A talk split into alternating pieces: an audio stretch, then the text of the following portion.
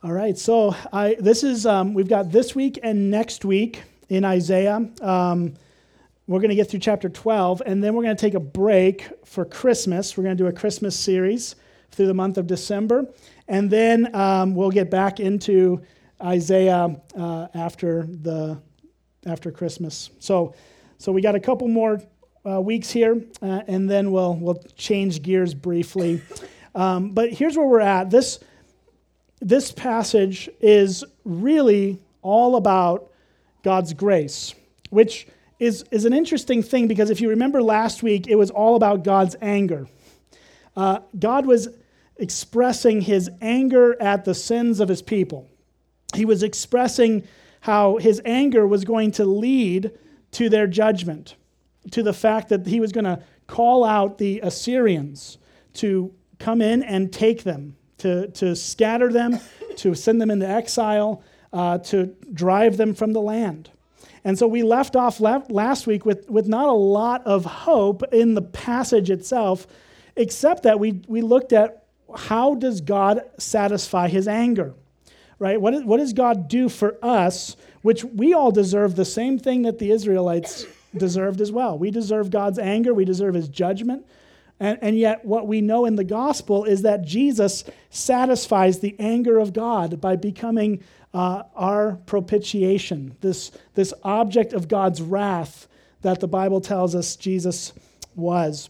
And so we looked at that, um, but the passage itself didn't have a lot of hope in it in Isaiah, but this, this one does. And this is what I love about Isaiah, is that he sort of oscillates between uh, judgment and grace. He, he just kind of goes back and forth because God is both just and gracious and merciful. And, and so, even in the midst of his anger, it's not anger that, that drives his people away forever. It's, it's anger that leads to their restoration and their hope. And that's what we get to see today. So today it's all good news. It's all good news for, for Israel, although it's going to be, um, you know, kind of mixed into this season of hardship, uh, which, is, which is how it tends to work. So let's look at verse uh, 20. Uh, we're going to go through the rest of chapter 10 to kind of make the first main way that God displays his grace. Um, it's going to be laid out in verse 20 through 34. And, and we're going to see three different ways that God displays his grace to his people in this passage. All right, so let's read it.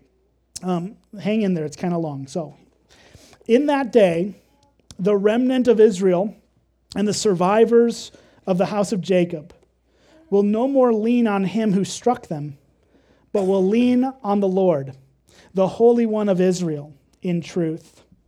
A remnant will return, the remnant of Jacob, to the mighty God. For though your people Israel be as sand of the sea, only a remnant of them will return. Destruction is decreed, overflowing with righteousness. For the Lord God of hosts will make a full end as decreed in the midst of all the earth. Therefore, thus says the Lord God of hosts, O my people who dwell in Zion, be not afraid of the Assyrians when they strike with the rod and lift up their staff against you as the Egyptians did. For in a very little while my fury will come to an end my anger will be directed to their destruction. And the Lord of hosts will wield against them a whip when he has struck Midian at the rock of Oreb, and his staff will be over the sea, and he will lift it as he did in Egypt. And in that day, his, uh, his burden will depart from your shoulder, and his yoke from your neck, and the yoke will be broken because of the fat. He has come to Aiath. He has passed through Migron. At Michmash, he stores his baggage. They have crossed over the pass. At Gibeah, they lodge for the night. Ramah trembles. Gibeah of Saul has fled. Cry aloud, O daughters of Gallim. Give attention, O Laishah. O poor Anathoth. Madmenah is in flight. The, the inhabitants of Gibeon flee for safety. This very day he will halt at Nob. He will shake his fist at the mount of the daughters of Zion, the hill of Jerusalem. Behold, the Lord God of hosts will lop the boughs of the terrifying power, uh, with terrifying power. The great in height will be hewn down, the lofty will be brought low. He will cut down the thickets of the forest with an axe and Lebanon will fall by the majestic one. All right, that's a lot, and we're not going to talk about every single word in there, but here's the point that, we're, that we need to get to. Um, in the midst of God saying a lot of things about this uh, upcoming invasion from the Assyrians, this passage is a promise that God will display his grace to his people in that he is going to preserve them. He's not going to allow them to be utterly destroyed, to be completely wiped away. He's going to preserve a remnant of his people from this uh, invasion. God is displaying his grace because even though um, all of them deserve the judgment that they're going to receive, and all of them deserve, in fact, to die because of their sins, because the Bible tells us that the wages of sin is, is death. E- even though that's what they deserve, that's not what they all receive. They receive, some of them will receive mercy, will be saved, will be spared, and will ultimately be brought back to their land. And so we see here that God is displaying his grace through preserving his people. And, and we, we believe here that um, the Old Testament is a, a way to point us to the fulfillment of Jesus Christ. Right? The things that are happening in the, New Te- in the Old Testament are preparing us for what will ultimately be seen in Jesus. And so, how does this truth of God bringing about a remnant of his people, how does this point us to Jesus? That's the question that we should ask. Um, and, and here's, I think, the answer to that question it is that in Jesus, his people are preserved, though they don't deserve it and didn't earn it. You and I, if left to our own devices, would be totally out. We would have, we would have left this thing a long time ago we would, we would have thrown in the towel. We, we would have just given up if we had even started to begin with. And yet, what we know is that God is at work just as much as he was in the days of Isaiah. He's at work in his church and in preserving a people for himself. He is at work in keeping our hearts close to his. He's, he's holding us in that. Let me just take you to a passage. We're going to kind of bounce back and forth between the Old and New Testament today. So go ahead and look at John chapter 10. And this is where I think while there's many places we could, we could point to to talk about the preserving power of, of Jesus, um, John 10 is probably the most succinct and clear of all. Um, John 10, 27 through 29. Um, here's uh, what it says. Oops, I flipped one page too far. There we go. Um, here's what Jesus says These are the words of Jesus My sheep hear my voice, and I know them, and they follow me. I will give them eternal life, and they will never perish, and no one will snatch them out of my hand. My Father, who has given them to me, given this, these sheep, these people, to Jesus, is greater than all. The Father is greater than all. And no one is able to snatch them out of the Father's hand. I and the Father are one. He, here's what Jesus is telling us in this. He's making a very important point that we all need to hear. That if we belong to Jesus, He is holding us securely to himself. This, this is something that we all need to recognize because it's something that we are so often tempted to believe that we, we somehow have been convinced that though we are saved by grace, apart from our works, that somehow that doesn't give us security. And what, what we tend to believe and what the enemy will tend to whisper to us particularly in our moments of temptation and difficulty, he'll, t- he'll whisper these things to us. He'll say something along the lines of, uh, You're, you're going to lose this. You're, you're out. God, God can't love you anymore. God won't care for you eternally. These are, these are lies that are, that are slipping into our hearts. Um, and what we need to do to combat those lies are, is, is to lean into the words of Jesus, who tells us the truth he speaks the truth to us. And what he says is simply this that I, I will hold them, and no one will snatch them from my hand. He, he then doubles down on this. It's not just that Jesus is holding us, but he also then brings in God the Father. And he says, God the Father, who has given them to me, given the people that Jesus has, have we've been given to Jesus by the Father. God has given us to Jesus. And he says that this the Father in heaven is greater than all. He's greater than all. He's greater than you, he's greater than me, he's greater than anything dark or sinister or evil. He's greater than all, and no one is able to snatch them out of the Father's hand. And then Jesus makes this amazing statement in verse 30 I and the Father are one. Jesus is equal with the Father, as is the Spirit. We believe in a Trinitarian God, a God of, three persons in one God. And while that's hard to understand, uh, Jesus very clearly here identifies himself as God. Um, and we know that he's identifying himself as God because in the next verse it says that the Jews picked up stones again to stone him. Why? This was a death penalty statement that Jesus just made. He declared that he and the Father are one, meaning that he is equal in essence and substance with the Father. And the, and the Jewish leaders around him listening to him say this were going to kill him because that's blasphemy if it's not true. But it is true in Jesus' case. And so he, he over and over again, Jesus declares himself to be God. And he does it in different ways and with different uh, um, statements. But this is one of those amazing things that Jesus is God and he is holding on to you and me. He is preserving us. And here's the thing we got to hear if it were not for this preserving power of Jesus, every one of us would be lost.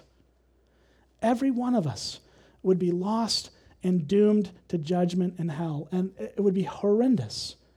That's the truth, and that's the hard truth. But this is the beauty of the gospel that though we deserve nothing but judgment and wrath, God has given us and extended to us his grace, his mercy, and through Jesus has made a way for us to be forgiven, but also to be held, to be held onto.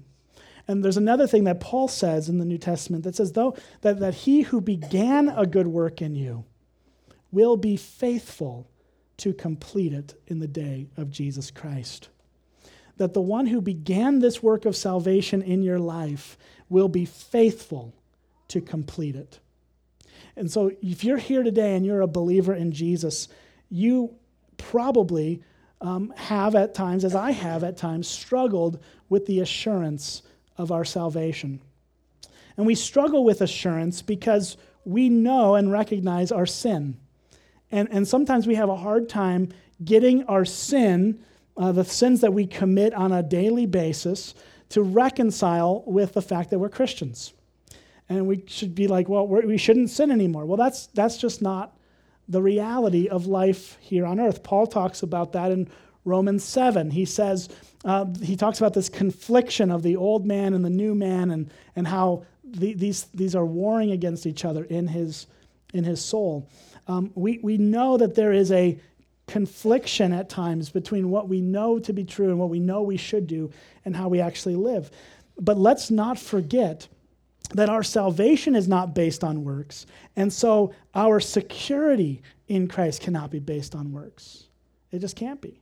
If God saves us by grace, then he's going to keep us by grace, not because we've earned it or deserved it. And I think a lot of us, and I know as a pastor, I've, I've met with a lot of, lot of people over the years, uh, pastoring this church and in, in, my previous churches as well, is you, you meet with people that are really struggling with, am I secure in Christ? I did this thing, and they'll confess to me what they may have done, and they'll say, I, I don't think Jesus can love me because I did this. A lot of people have sat in my office and have said those things to me or a version of that. And, and I've always had to look at them and go, do you care about that? Like, do you care that, that you're going to be damned to hell for your sin? And they say, well, yeah, I care about that. Then I said, well, you're probably a Christian then. because most people don't care if they're not Christians. If it bothers you, it's an indication that the, that the Word of God is working in your heart and, and transforming your life. Because if you were not a regenerate, changed, transformed human being by the grace of God, you would not care what God thinks of you. You just wouldn't. And, and there was a point in time when you didn't. But when you come to Christ, the fact that we are conflicted, the fact that we do struggle with, with whether or not we're in or out, is a, actually is an indication that we are um, truly regenerate. And um, that confliction is something that we need to then battle with the truth. Words like Romans 8, verse 1 there is now no condemnation for those in Christ Jesus. No condemnation. And that comes at the tail end of, of Paul's whole thing in chapter 7 about how much he's still a sinner. And so then Paul begins to preach the gospel to his heart and go, Well, you know what? Yeah, I am a sinner, but there's no condemnation for those in Christ Jesus. It is the, it is the preserving power of Jesus that keeps us in and keeps us secure. He holds us, He hangs on to us, He keeps us in Himself. He's doing that for Israel as well. Um, and this picture of the remnant that, of Israel that's going to return and be saved through this in, invasion from Assyria is, an, is a shadow of what would be the true reality of Jesus securing his people forever. And so we see that his grace is displayed here in that preservation. We also are going to see the next thing here. And look, look at verse 11, uh, chapter 11, verse 1. Um, we'll move on to the second way that God shows his grace to his people in this passage. And, um, and here, it's really, um, I guess I said there were three things. I guess there are when I'm thinking about it now. Going, there's really two main categories in this, but, but we'll, we'll look at verse 1. It says, There shall come forth a shoot from the stump of Jesse, and a branch from his roots shall bear fruit. So here, here's this is kind of an interesting verse, um, but let's let's hear it in the context. Um, verse 34 of the prior chapter says that God is going to cut down the thickets of the forest with an axe, and and Lebanon will be will fall by the majestic one. There's this imagery of a forest that's being cut down and laid bare. That's the imagery that God's using. And out of that imagery, continuing with that imagery, he says this, he gives us this promise that there shall come from uh, come forth a shoot from the stump of Jesse, and a branch from his roots shall bear fruit. Here's, here's the promise of the gospel that, Jesus, that God is giving his people back here in Isaiah's day. It's this promise that God is going to, even, even through their, their destruction, through their, uh, their judgment, God is going to preserve for them the line of King David. That's what he's talking about. See, Jesse is the father of David. If you don't know that, that's, that's who we're talking about. So, this stump of a tree that was once the house of Jesse, where David came and, and became the king, um, this stump that's been cut down out of it, it says that a, bran- a, a shoot will come from this, and a branch from the roots will bear fruit. God is promising his people that, that there will be a preserved line of David so that the Messiah would come into the world. It's so that the world would, would have the rescuer that they need. And the promise of this rescue w- was given through the line of David. And King David was going to um, have someone from his family sit on the throne forever and ever. And, and God wasn't promising an earthly king on the throne in forever and ever, but he's talking about a messianic king who would one day sit eternally on the throne, and that Jesus would be that king. We see this, uh, this promise of grace through, through preserving this line that would lead to Jesus. Um, we see it um, articulated in a couple of places in the New Testament. Um, we see it in Acts chapter 13, if you want to turn there. Acts 13, verse, uh, let's see. Paul's preaching here. Um, we'll start in verse, um, how about we start in verse 21? And it says this then, then and basically what's happening is Paul's giving a history of Israel and the kings of Israel. Uh, and it says, So they asked for a king, and God gave them Saul, the son of Kish, a man of the tribe of Benjamin, for 40 years. And when God had removed Saul, he raised up David to be their king, of whom he testified and said, I have found in David, the son of Jesse, a man after my heart, who will do all of my will. Now, here's the key, verse 23. Of this man's offspring, of, of, of David and Jesse, God has brought to Israel a Savior, Jesus, as he promised. And so, he, as he promised, that's the key that Paul's hitting on. There is this promise that God would bring forth from Jesse and David and all the rest of the, of the Davidic kings this, this Savior, this, this Savior who, who Paul identifies as Jesus. He's Jesus. And, and then we, we see it just as clearly, if not even more clearly, in Matthew chapter 1. Uh, Matthew 1, if you have ever tried to read the New Testament, just starting in Matthew, you may have noticed that the, um, the New Testament starts, the very first book of the New Testament starts with basically what amounts to a, a, a phone book. Uh, you're just reading like names. And it's like, what is the point of all of this? This is, this is a genealogy. And not exactly the most riveting way to start something, but, but certainly an important one. and so here's, here's how Matthew shows and displays and demonstrates the fact that Jesus is from the line of David. And he's trying to make this point because the, we, we need to know that God keeps his promises. And so it starts with uh, the book of the genealogy of Jesus Christ, the son of David, the son of Abraham. And then it goes from Abraham and it talks about Isaac and Jacob and, and then all their kids. And, and then you get to David, the father of Solomon. And then it goes through a bunch of the names of, of David's kids. and we actually see in this um, some of the kings that we've encountered and some that we will encounter through Isaiah. We see in verse 9 or verse 8 and 9 Uzziah.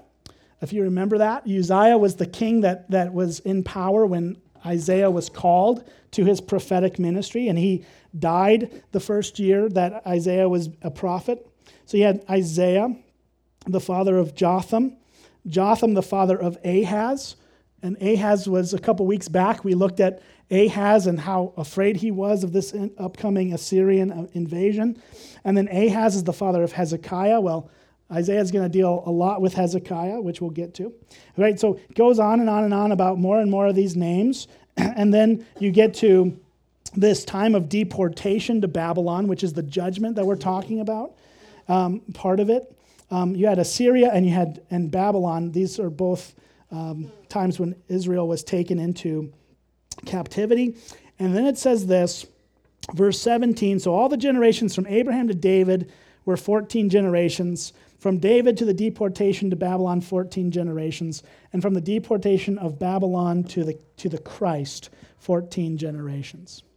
And so, again, we're just seeing God's sovereign hand working his grace through, his, through history through all of these things, all these generations 14, 14, 14 generations, through all these things, but ultimately culminating in Jesus.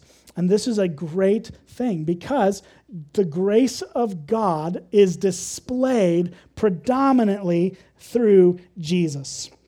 And that's what the rest of chapter 11 is going to take us to. It's going to show us this, this shoot that's coming from the stump of Jesse, this, this thing that is going to come out of the, the ashes of destruction. God is going to preserve his people, and, and then he's going to give them their Messiah. And the rest of this chapter is going to describe what he'll be like.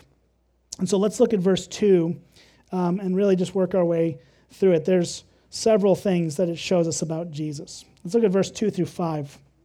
It says, And the Spirit of the Lord shall rest upon him. Upon who? Well, this this shoot, this branch from the stump of Jesse.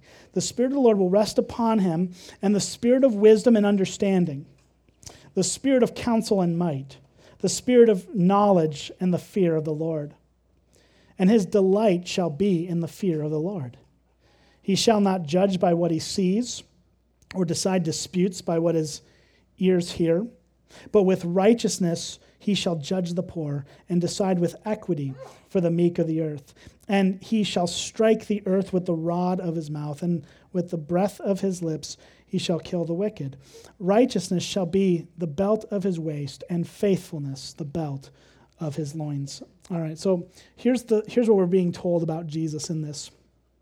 Um, this is a, obviously a picture of the Messiah that we know from the New Testament is Jesus. So what Isaiah is talking about here is Jesus, though he may not know him by that name, he may not understand fully what this is going to be. He gives us the, the bullet points, the, the primary things about him.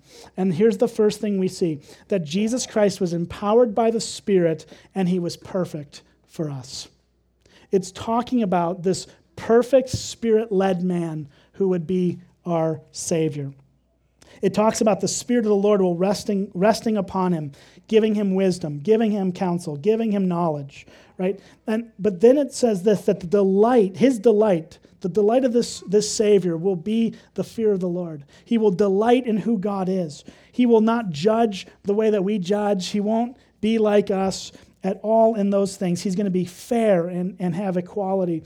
And it says here in verse 5 righteousness will be the belt of his waist, faithfulness, the belt of his loins. This idea that he is perfect and righteous, and the, everything is held up by his righteousness and perfection. We actually see this um, displayed in Jesus very clearly. Um, we see that he was this perfect man who never sinned, never strayed from the Lord's will, never did anything for selfish interests. And again, we could say, talk about that all day and say, uh, give you thousands of different references, but let me just show you what Jesus himself says about himself in this. If you turn to Luke chapter 4, whoa, I turned to it right there. That was amazing. I don't even have a bookmark there. That was great. Luke 4, 18 through 21. Um, so, really, verse 17, uh, we'll start. Here, here, here's where we're at. Jesus is beginning his ministry. He's been baptized. Um, the Spirit of God has descended upon him uh, at his baptism. He went off into the wilderness for 40 days and 40 nights of temptation, where he came out of it without having committed any sin. And then he goes uh, to begin his preaching ministry, the ministry of preaching. And he goes to his hometown. He begins by going to Nazareth, to the synagogue that he grew up in. And he gets there, and it says in verse 17 that the scroll of the prophet Isaiah was given to him. He unrolled the scroll and found the place where it was written. Now, he's going to quote not from our passage, but from chapter 61, but you're going to hear some very similar things uh, in what we've just read about him and what, what chapter 61 says about him. And, and here's what it says He's going to read from the scroll. It says, The Spirit of the Lord is upon me. The Spirit of the Lord is upon me. That's, that, that talks about the empowering work of the Spirit of God. And it says, Because he has anointed me to proclaim good news to the poor, he has sent me to proclaim liberty to the captives and recovering of sight to the blind, to set at liberty those who are oppressed, to proclaim the year of the Lord's favor.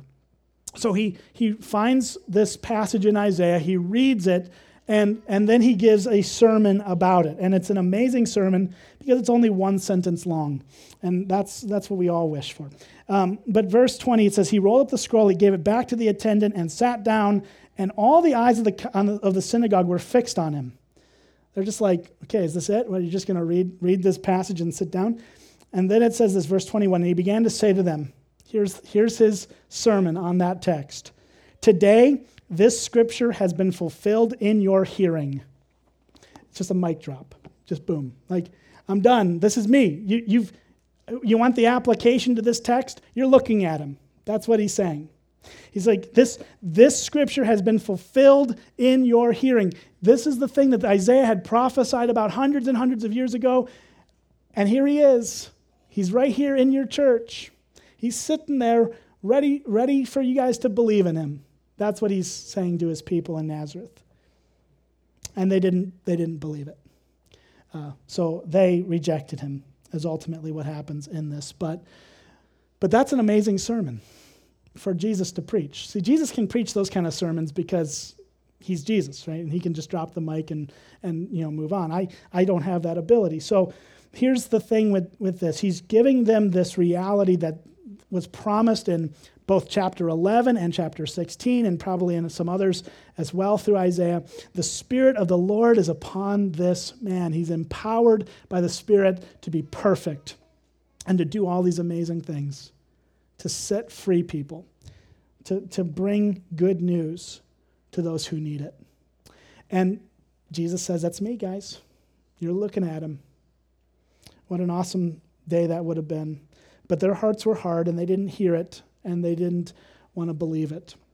And they and part of that was because they knew him when he was a child and they were like, "Eh, aren't you like the kid that grew up with Mary and Joseph? I don't I don't know about this." Um, but that's another topic for another day. So, what we're seeing here first in chapter 11 is that the Spirit empowered Jesus to be perfect for us. See, that, that's good news because you and I can't be perfect. We can't be. You've probably tried and you failed, as if I, as have I. And so, what we need is someone else to be perfect and stand in our place before God. And that's what Jesus does.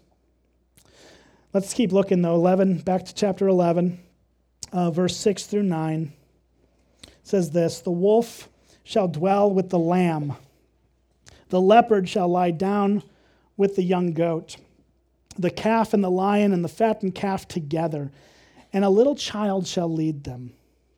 The cow and the bear shall graze, their young shall lie down together. The lion shall eat straw like the ox the nursing child shall play over the hole of a cobra, and the weaned child shall put his hand on the adder's den.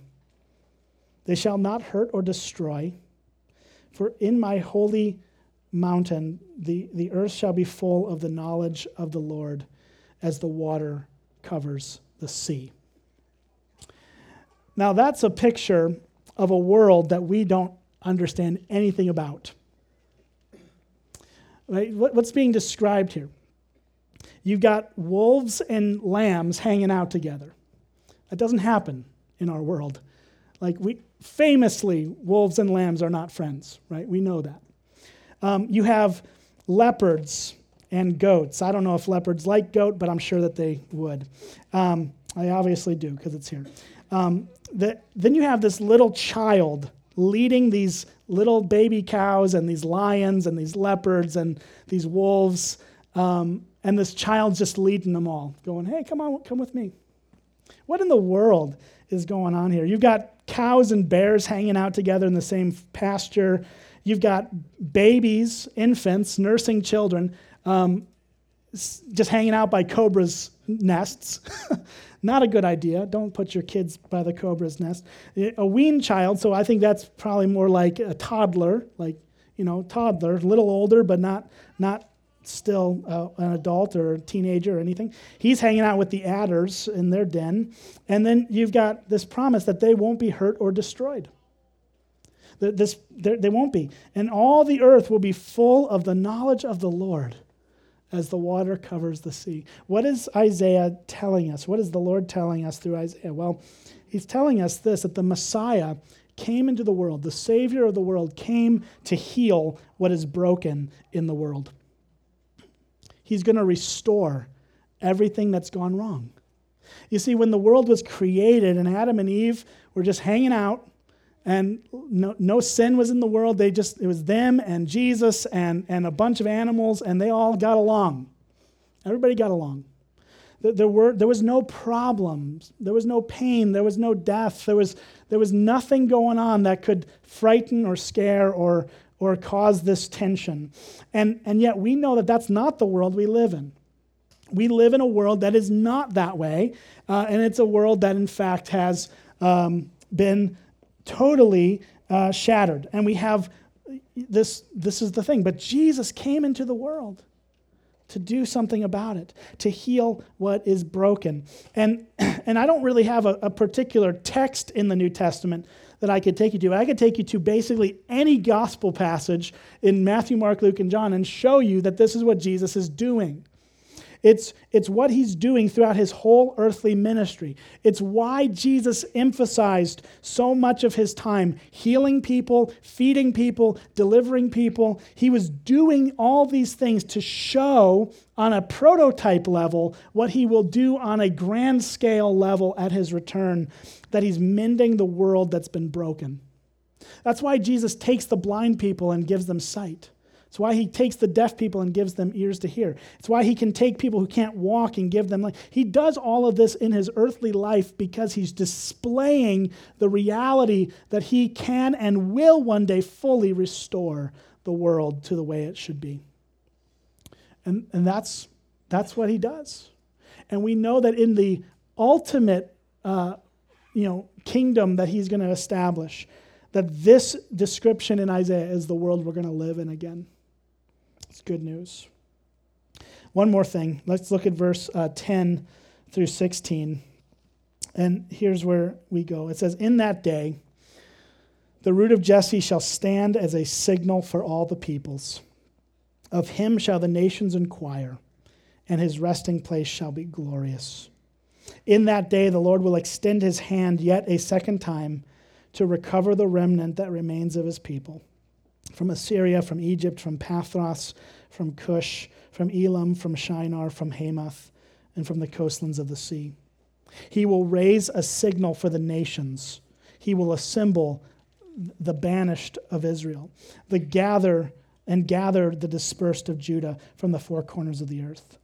The jealousy of Ephraim shall depart, and those who harass Judah shall be cut off. Ephraim shall not be jealous of Judah, and Judah shall not harass Ephraim.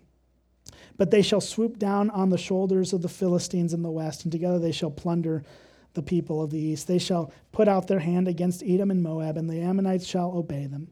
And the Lord will utterly destroy the tongue of the sea of Egypt, and will wave his hand over the river with his scorching breath. And it will strike it with seven channels. He will lead people across in sandals. And there will be a highway from Assyria for the remnant that remains of his people, as there was for Israel when they came up from the land of Egypt. Now, Jesus is talking about two things to us here today, and one of them is the, um, the ultimate recovery of his people from, from this um, um, judgment and this dispersion. He is describing the fact that he's going to call them all back. And he does. He does that. And by the time Jesus is on the scene, the, the people were no longer scattered, they were back in their land. Um, so that's one hand, but there is a, a greater thing at play here, and I think it's demonstrated in verse 10. It says, in that, in that day, the root of Jesse, who shall stand as a signal for the peoples, of him shall the nations inquire, and his resting place shall be glorious. This is the promise of God's grace in this text that Jesus is going to extend his grace to all people. He's going to s- extend his grace to everyone not just the, the nation of Israel that he was dealing with in this moment, but there will come a day when the Messiah would draw all people to himself, all kinds of people. Not every single person, but all kinds of people from every language, tribe, tongue, nation on the earth. And in fact, we see Jesus promise this very thing in John chapter 12. And again, we could look at, man, a lot of passages that make this point. But John chapter 12, um, verse 32, is probably the clearest that I'll take us to today. And I think it, it's helpful because in the context, Jesus is talking about his, his death on the cross. That's what he's talking about. He's preparing his disciples for his upcoming death on the cross. But then he tells them what's going to happen when he dies on the cross. Verse 32, he says, And I, when I am lifted up from the earth, will draw all people to myself. Jesus says this to his people When I am lifted up from the earth, when I'm hung on that cross, all the people of the earth are going to be drawn to me. And isn't that exactly what happens? Jesus is crucified. And, and suddenly, in the book of Acts, these people who had really no context at all for a, a, Messiah, for a Savior, who weren't a part of the people of Israel, all of a sudden they're being told about this crucified God who died for their sins, and they're being drawn to Jesus in such numbers that the early church doesn't even know what to do with it. And they start struggling with how do we navigate this? We got a bunch of people coming in who have no context for our, our belief system, and they're not you know, they're, they're not really a part of us. Where do, they, where do they belong? And the whole point of the New Testament from the book of Acts onward is to show that God is drawing all people to himself. He's drawing people from every place on earth, and he continues to do it. You and I are testament to this. You and I are uh, people who live in 2019 in the United States of America, like what would we know about Jesus if it were not for his grace to display his kindness to all of us? You and I know Jesus because he extends his grace to us, and he does that through his death on the cross and his resurrection from the dead. You and I are, are beneficiaries of Jesus' death because it makes a way for us to be drawn in and have a place to be with Him. You and I have this grace that is undeserved and unearned, and it's all through the death of Christ. And when you think about it, the, this, this whole theology of the Christian life, which is that God becomes a man and then dies a brutal death on a Roman cross, is crazy. It sounds crazy. But but the Bible tells us in 1 Corinthians chapter 1 that that is a it's scandalous and it's foolish to people who don't believe it. But to us who are being saved, it is the power of God. This foolish message of the gospel that sinners can be made right with Jesus because he died on a cross and rose again is the greatest thing that we can cling to, and it is the very power of God to save us if we believe. I hope you believe. I hope you've trusted in this because it's extended to you. The, the grace of God is for you. We just have to believe it and embrace it. And we don't have to earn it or deserve it. We don't have to check the boxes to make sure we're good enough. We are just, we just have to reach out and, and receive what He's giving. Let's do that. Let's make sure we do that. And let's live as if it's true. Let's pray. Father God, we thank you for your great grace to us. It's, it's been preserved by you, it's been secured in you, it's been fulfilled in Jesus. And for all of these things, we are um, so unworthy and yet so grateful.